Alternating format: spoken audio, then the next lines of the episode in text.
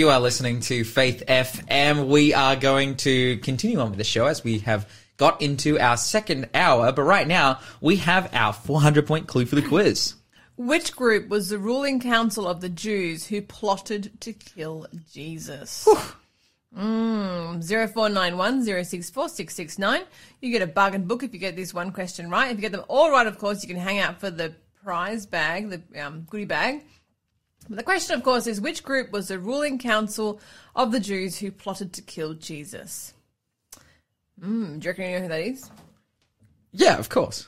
Say that so cockily. I do because I believe that I know. But this morning, hey, you should, guys, we usually read out text messages. And previously, we've had slows of text messages coming in, but you guys are a bit quiet this morning. You must be uh, taking a long weekend from Faith FM. Please don't. Please text us.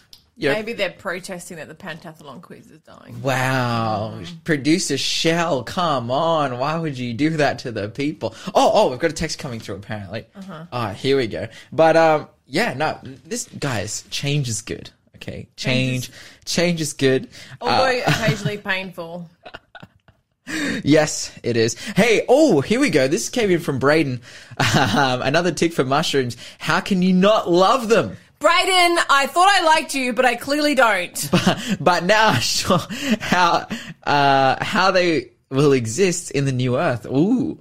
But what about autumn? The pretty colors from the trees shedding their leaves would not be sad to see, but at least whatever is there will far exceed our expectations. Yes, heaven will be better than we could possibly imagine. Because there'll be no mushrooms. no, no, no, that is not true. There will be no Mu- mushrooms. in oh, dude. So there's a type of mushroom. It's called king oyster mushroom. And it will not be in heaven. And, uh, Kiss it goodbye. I said I ate might as well just king oyster mushrooms like a couple of days ago, and they were really good. I put them in my wonton soup that I made. But anyway, you saying that they taste good is not an argument to eat them. That's like people saying bacon is delicious. It's not an argument yeah, to eat but but then also like there's no there's no biblical precedent to say that we shouldn't eat mushrooms.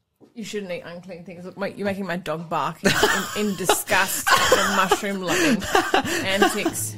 Yeah, you tell him, tell him, Scoops. I want to put the microphone up. we just had another text message come through. Lawson is a noodle, and mushrooms are not good.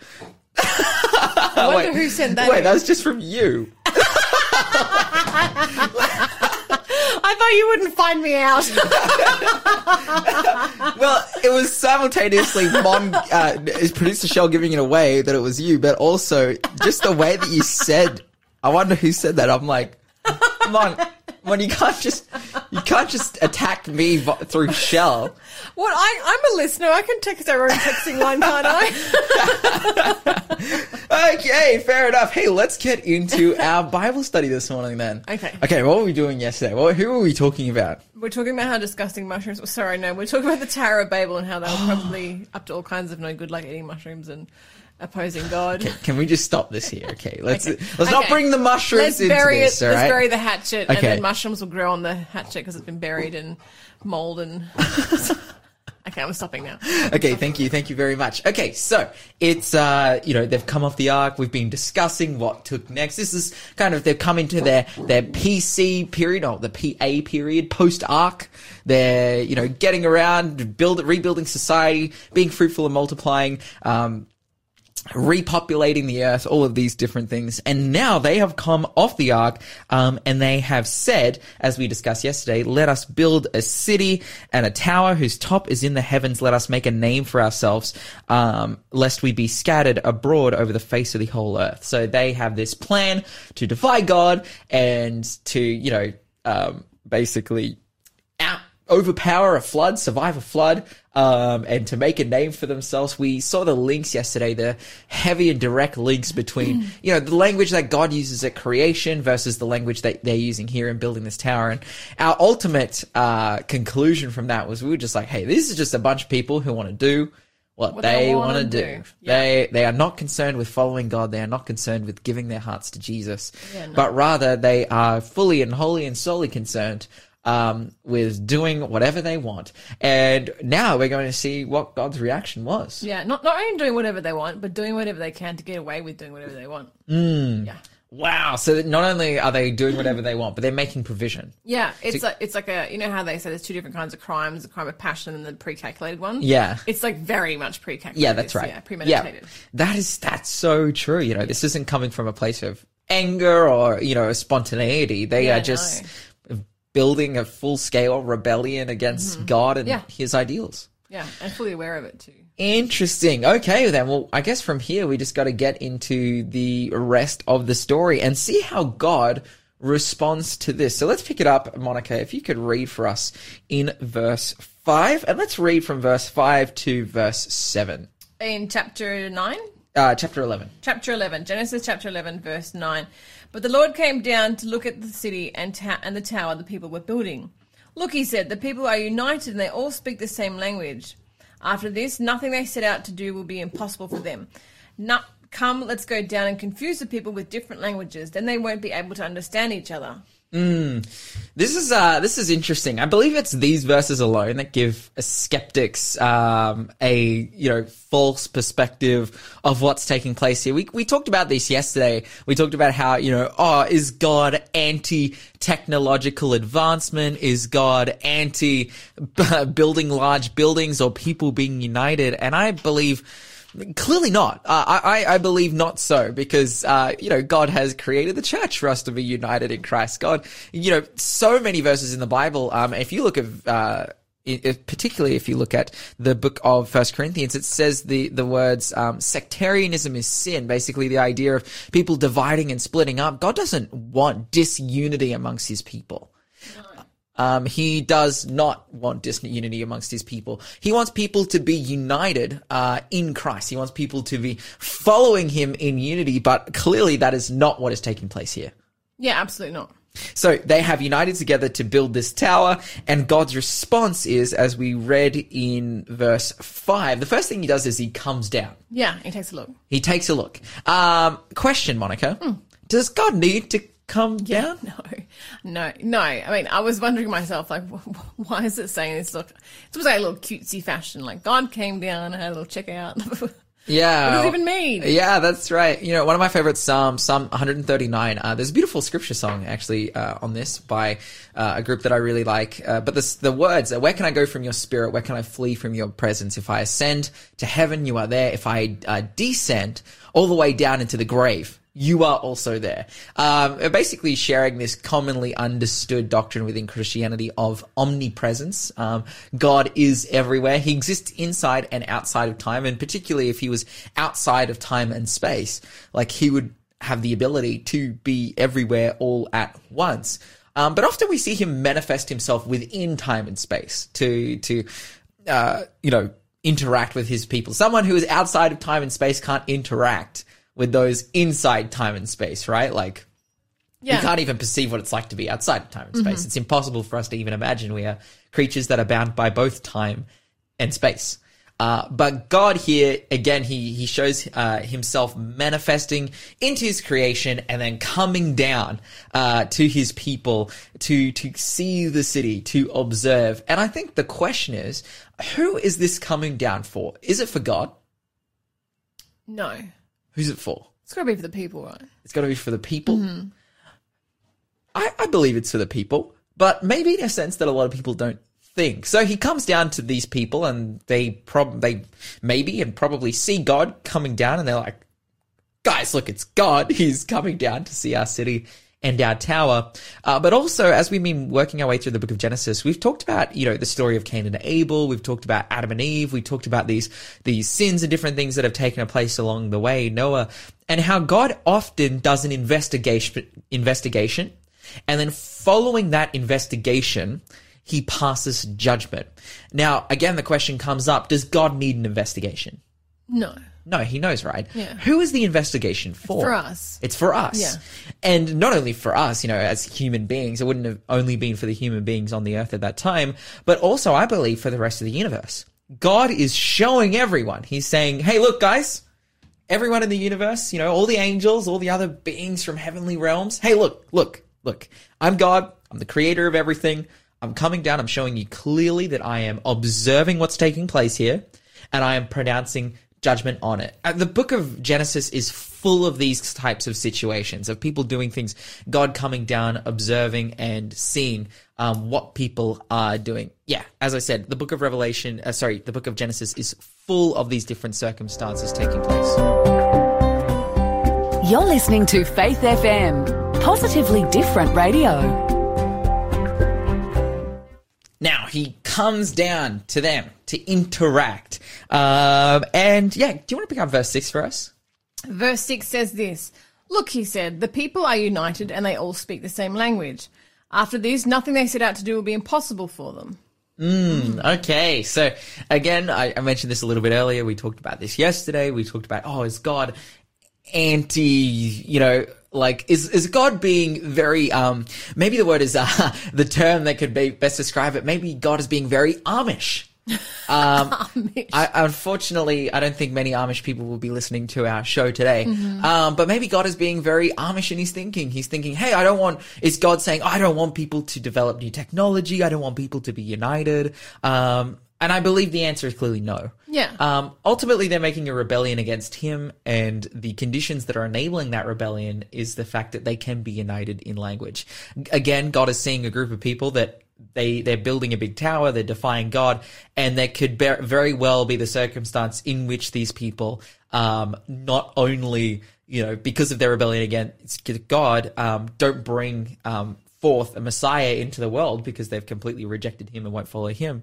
Um, but also there is a possibility that if they are the, just absolutely engrossed and overwhelmed with sin, and that's the choice that they've made, uh, well then they will all die. There will not be a, a human race to save. They will all be destroyed. And we've got to think at this time as well. Obviously, they've been populating after the flood. There has been generations of people, but the population of the world is relatively small. And, you know, there could be some circumstance of mutually assured destruction that takes place where there are no humans to save. Yeah.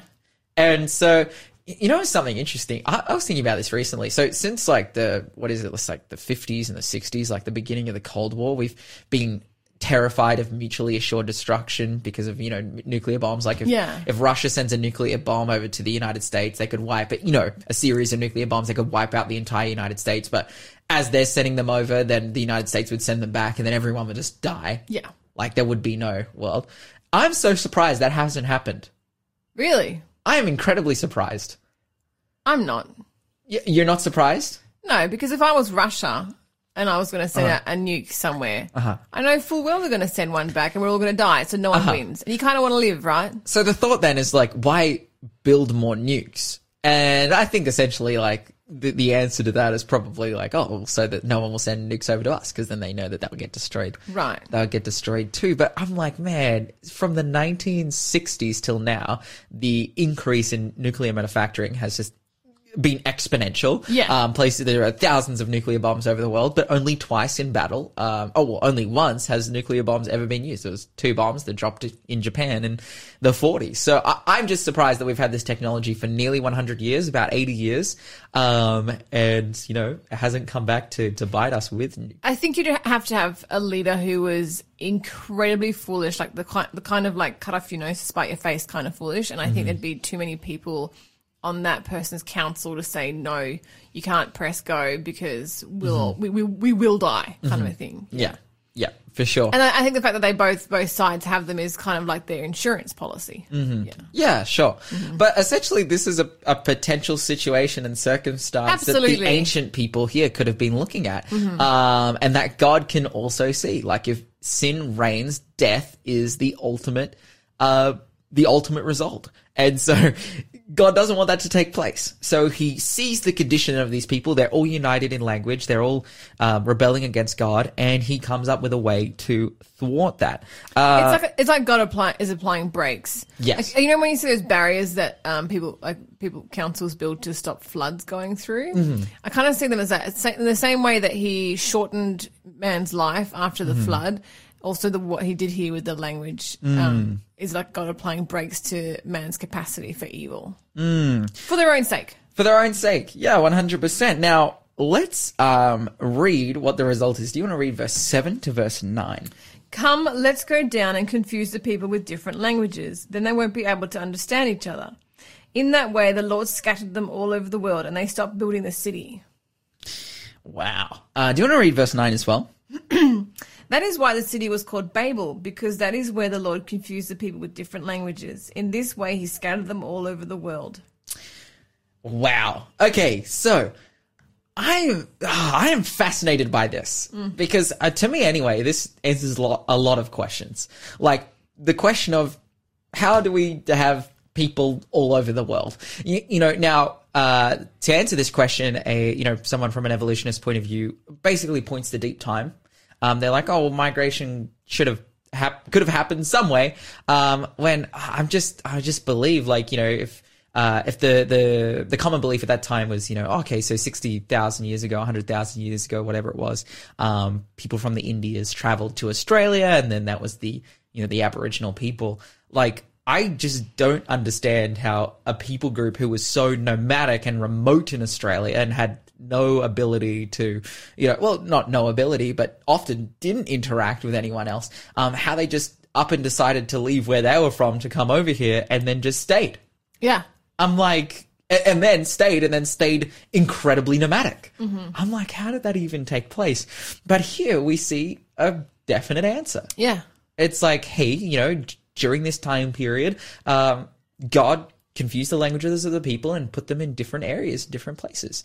Um, and therefore, we see this mass migration event take place. Now, often a, you know, one of the, again, one of the points against the Bible that an evolutionist will raise is that you need deep time for this kind of migration. But here, they, there is clearly a solution for that. Yeah. And very quick one. And you got to imagine as, as well, you know, this refutes a problem that we understand to be true in the modern age. We're like, okay, for all of these people, because because it's only in the last 100 years that we've fully had a perspective of how many, you know, land masses there are in the world. You know, uh, 300, 400 years ago, people didn't know Australia existed, uh, the continent of Australia. So it's only been recently that we know actually how big our world is. Um, maybe not how, how big our world is in terms of the, you know, the size of the globe, um, but what is actually contained in our world. And because of that modern perspective that we have of the size of the world and how many people are in the world and all the different groups and how remote they are and whatnot, that then brings up the argument against the Bible of like, oh, you know, there would need to be thousands and thousands and thousands and thousands and thousands and thousands of years at least um, for this type of migration to take place. Now, Moses is writing uh, a, a perfectly viable explanation. Uh, an understandable explanation at a time in which he himself had absolutely no perspective on how big the world was Yeah.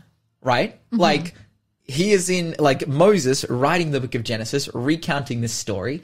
Um, if he's just making this up, why would he need to write a narrative about how, you know, oh they they ended up here? Like at, in Moses' time, I, I'm I'm imagining like, did they know, for example, how far you know they're in the Middle East? Do they know that their landmass extended all the way over to the western edge of Europe? You know, um, did they know that uh, Spain, like or Portugal, the area where Spain and Portugal is, existed? I think they maybe would have, but no person was. Uh, well, not many people were traveling and migrating that much. You know, most people were living their lives within a very small radius and circumference. Why? Because they didn't have vehicles. They they just walked everywhere. So uh, yeah, at this time they would have Nobody had, wants to walk to Spain. that's right. From the Middle East, no one wants to walk to Spain. Now, obviously, they had boats and ships and whatnot, and they could um, they could make their way to these different places. But yeah, to write an explanation of how people ended up all over the world um, within the account of God dealing with His people, even though you're Moses, who has lived in a very narrow area that you've never really left. Why would you need to explain how people ended up all over the world, other than to give credibility to the book that would st- have staying power all the way until today. yeah. Absolutely. Which is that is just absolutely fascinating to me, uh, and that's why I I really believe like the Tower of Babel is a fantastic explanation. Now, obviously, it's a fantastic explanation from the perspective that you believe that God and supernatural power is real, uh, which we do, and you know then that's a whole nother Bible study into uh, you know the how accurate is the Bible? Can we actually prove that miracles happen? These kinds of things. Uh, but yeah, if you take the stance that, oh yeah, it's possible for a supernatural created God to exist, then this is a perfect explanation of how the world can, you know, and life on earth can be as long it is as it is according to the Bible, 6,000 years, and how people could have ended up in all different kinds of places, even here in Australia, in New Zealand, in the islands. Um, there are most remote places. We have a perfect explanation which is awesome. Praise the Lord. Like the Bible really is answering the questions uh, that it sets out to define and give to us. You're listening to the Breakfast Show podcast on Faith FM. Positively different. And right now, we are starting a new segment in which we give a 500 point quiz question. In the Song of Songs, how much is the bride's dowry? Oh, If you get this question right, you can have the book of the day. If you got all of them right throughout this pentathlon quiz, you can have the the prize bag, the goodie bag. you can have every single prize. But give us a call 0491 064669. And um, Monica, what was that question again? In the Song of Songs, how much is the bride's dowry? Mm, and the book of the day, by the way, is. Wait, let me figure this It's out. it's right there, Monica. There's two books right here. Are they both the book of the day? I'm going to say it's the book called Live Like You Mean It Wisdom for the Journey Home by Troy Fitzgerald. Deep within each heart lies the suspicion that there has to be more to life than mere existence. We all hmm. crave, believe, and hope for something beyond that which is seen. Author Troy Fitzgerald urges readers to live moment to moment as if they were taking a journey, a journey home filling you with hope as you draw closer to the promised land. And even though we are messed up and messy in the way we walk, a mixed bag of failure and heroic faithfulness, we are journeying home. Live Like You Mean It, Wisdom for the Journey Home by Troy Fitzgerald. That is our book of the day. What a great book. Uh, give us a call if you think you know the answer. 0491 064 669. All right. Hey, we have a few more text messages coming in. Janelle just texted us to say, appreciate you all, guys. Mwah. We appreciate you, Janelle. Thanks, listening. Janelle. Oh, and also, mushrooms are awesome. Who are these people? Uh, and then, oh, I quit. No, no, no, don't stay, please, please. You need to listen to this text message. Oh, this no. Is, this is powerful. This is from, Braden's just clapping back. Here we go. Do you want me? I'm going to get all scientific on you if you Just, just hold on. Huh? Ha ha, Mon. You're missing out on those amazing health benefits. oh, and the taste. Thankfully, God made us all different, uh, that we all balance each other out. The strange mushroom hating people and the cool mushroom loving people. I love this balance. Like, it's a good thing we have balance. People who murder people and people who don't murder people. Good thing we have balance. Are you really equating eating mushrooms? Okay, no, we need to. This is Look, this is a battle that we've I had on have- Faith FM yeah. too many times. But but uh, I'm just I'm just going to cut you off, and uh, I'm gonna let you. you can uh, spread your anti-mushroom, you know, Mushrooms, are, mushrooms are not food. Mu- the cellular structure of a mushroom is closer to a crustacean than it is to any plant matter. You know, we as But it's not a humans, crustacean. we as humans think, you know, let's just divvy everything up into animal kingdom and plant kingdom, and we ref- like we're so finite, infinite, uh, finite in our understanding. We don't seem to think there's anything beyond that. But there, there's a whole category, as we know, fungus, and they're not really either. And if you look at the role of a mushroom. It plays the role. Did you just cut Yes, microphone off? yes, yes. Uh, That's all right. I've got Lawson's microphone now. I've got two microphones, and there's a third one. Did you cut both of them off? no, you can't do cut them both off because there'll be nothing. Look, the role of a mushroom is to clean up like a pig or like a like a like a like one of those disgusting things on the bottom of the ocean. That's why you shouldn't eat them. They're full of gunk and, and mess. Monica, thank you for your time. Uh, have your let's get back to our Bible study. No, Uh, I think I'm, I think I'm done. hey, let's have a look at what the Bible says. I think I'm done. Uh, but hey, when so- we all get to heaven, y'all gonna have to come over and watch me do my "I told you so" dance. are you really going to be doing that in heaven? Yeah, when you guys realize there's no mushrooms there. okay, okay. I'm, Um, I'm working on the choreography now. Okay, okay. Thank you, Monica. okay. Thank Back to you. the Tower of Um, Babel. Back to the Tower of Babel. Well, not back to the Tower of Babel. What's just happened?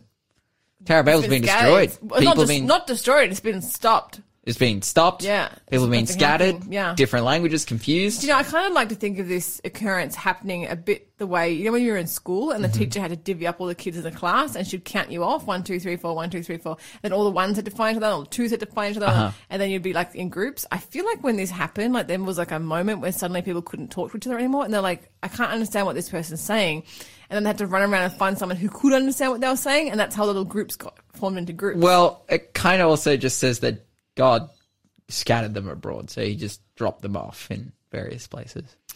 I don't know. Yeah, but nonetheless, uh, it, it's interesting to think about what would have taken place. They just they just end up all over the world. And now, following this, um, what, what do we see? What what what follows this in uh, Genesis chapter eleven?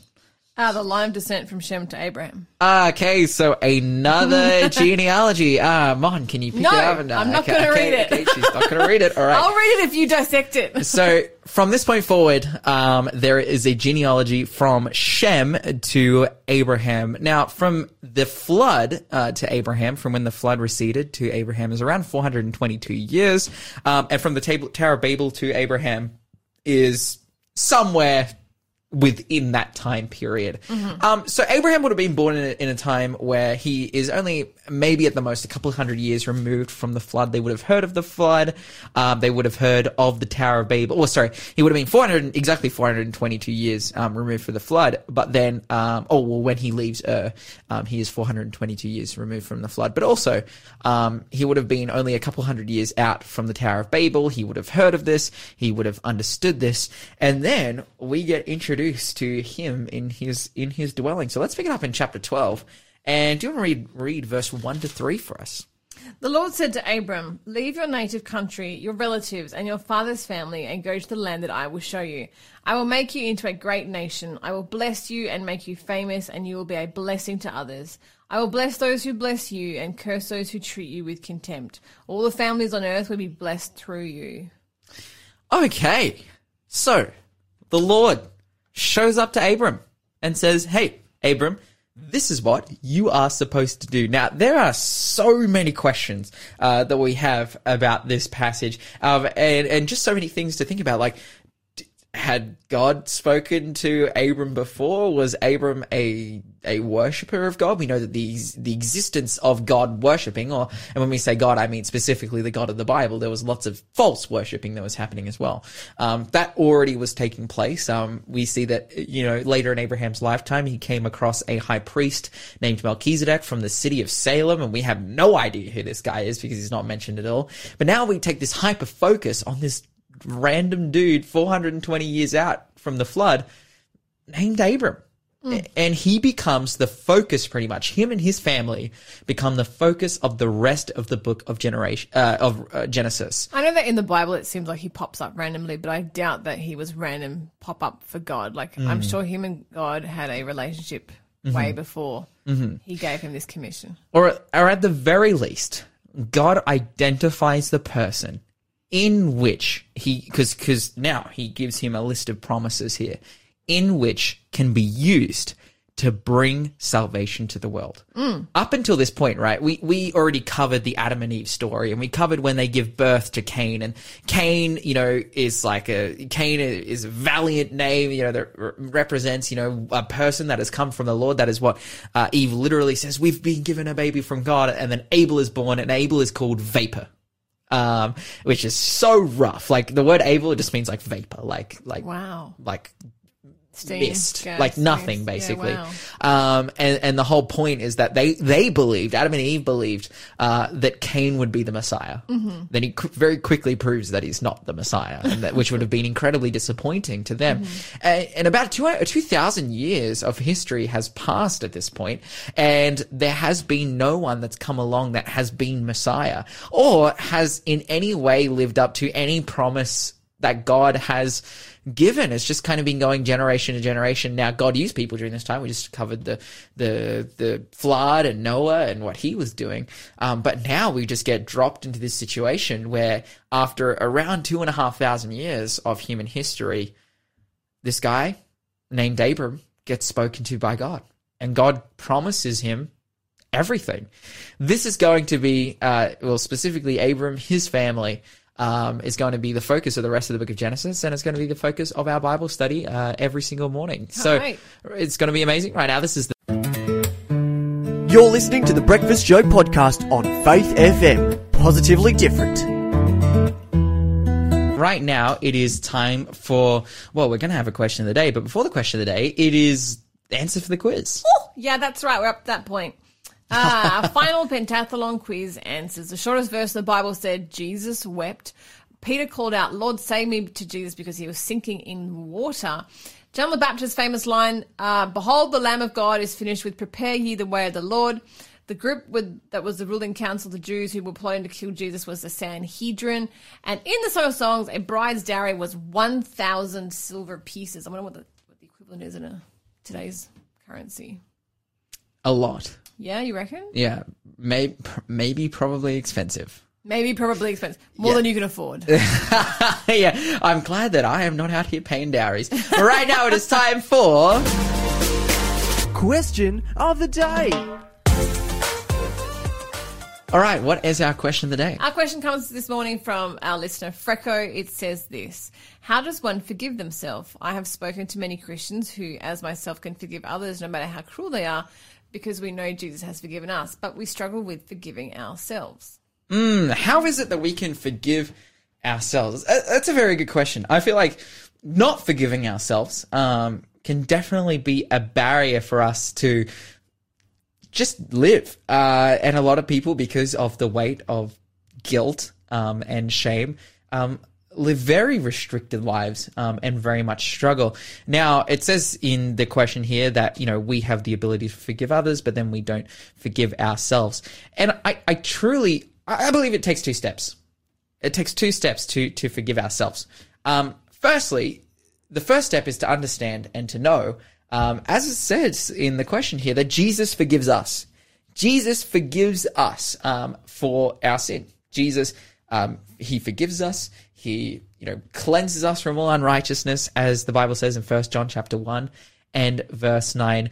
Um, but Jesus forgives us as a response to repentance. Um, as a response to, well, specifically confession here. The Bible says in the verse I just quoted, it says, if we confess our sins, he is faithful and just to forgive us our sins and to cleanse us from all unrighteousness. Now we know Jesus died on the cross for all of our sins. Um, he has done everything so that we can be saved. And we sit here in the position where all we need to do is to come to him and confess. Um, and then following confession, when we confess, it says he cleanses us from all unrighteousness. We practice repentance. Now, what does the word repentance mean? Um, I, you know, I know a pastor, he's my friend Blake, um, and he says it like this. Oh, a re- regular speaker on the show, he says, uh, repentance is like walking one direction and then stopping and turning around and walking the other direction. And if you apply that to, you know, our actions in our lives, you're doing one thing, you stop, you turn around and you do another thing. Um, in fact, the Bible says in Acts 3:19 it says repent therefore and turn again that your sins may be blotted out. Now, if you're struggling with guilt and shame and forgiving yourselves, um, I, I believe it can come from either one of of these two um, things not being a part of your life. Firstly, um, you can try to make up for what you've done wrong, but without confession to God, you can't truly be assured that oh man, like God forgives me. Um, but if you go to God and you pray to Him and you say, God, forgive me for this sin, well then we know that when we confess, he hears us. But secondarily, as I said, does that then, after our confession, mean that we no longer need to repent? We no longer need to turn from our sins? And the answer is also no.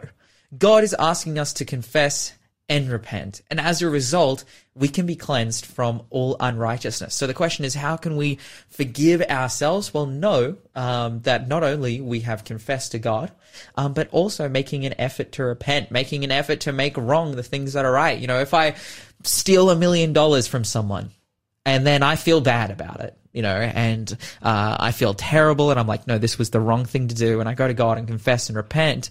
Um, is the appropriate action following that confession keeping the million dollars? And the answer is obviously no. A part of repentance is making things right. And so, you know, I have the capacity in that story to go and to give that person their million dollars back and receive any type of consequence from my, for my action. Um, and when I've received my consequences, when I confess and I know that I'm walking the other direction, I know that I'm not walking in the same way, I know that I'm forgiven and therefore I can forgive myself when things are made right.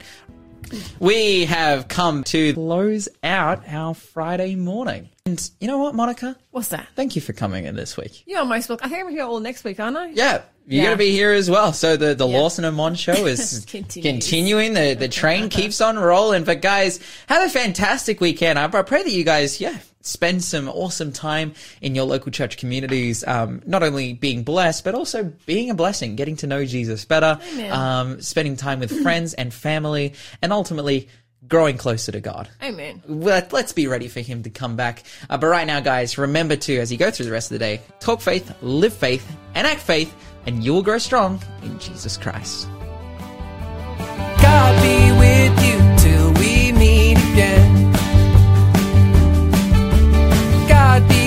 with you till we meet again. By his counsel's guide uphold you, with his sheep securely fold you.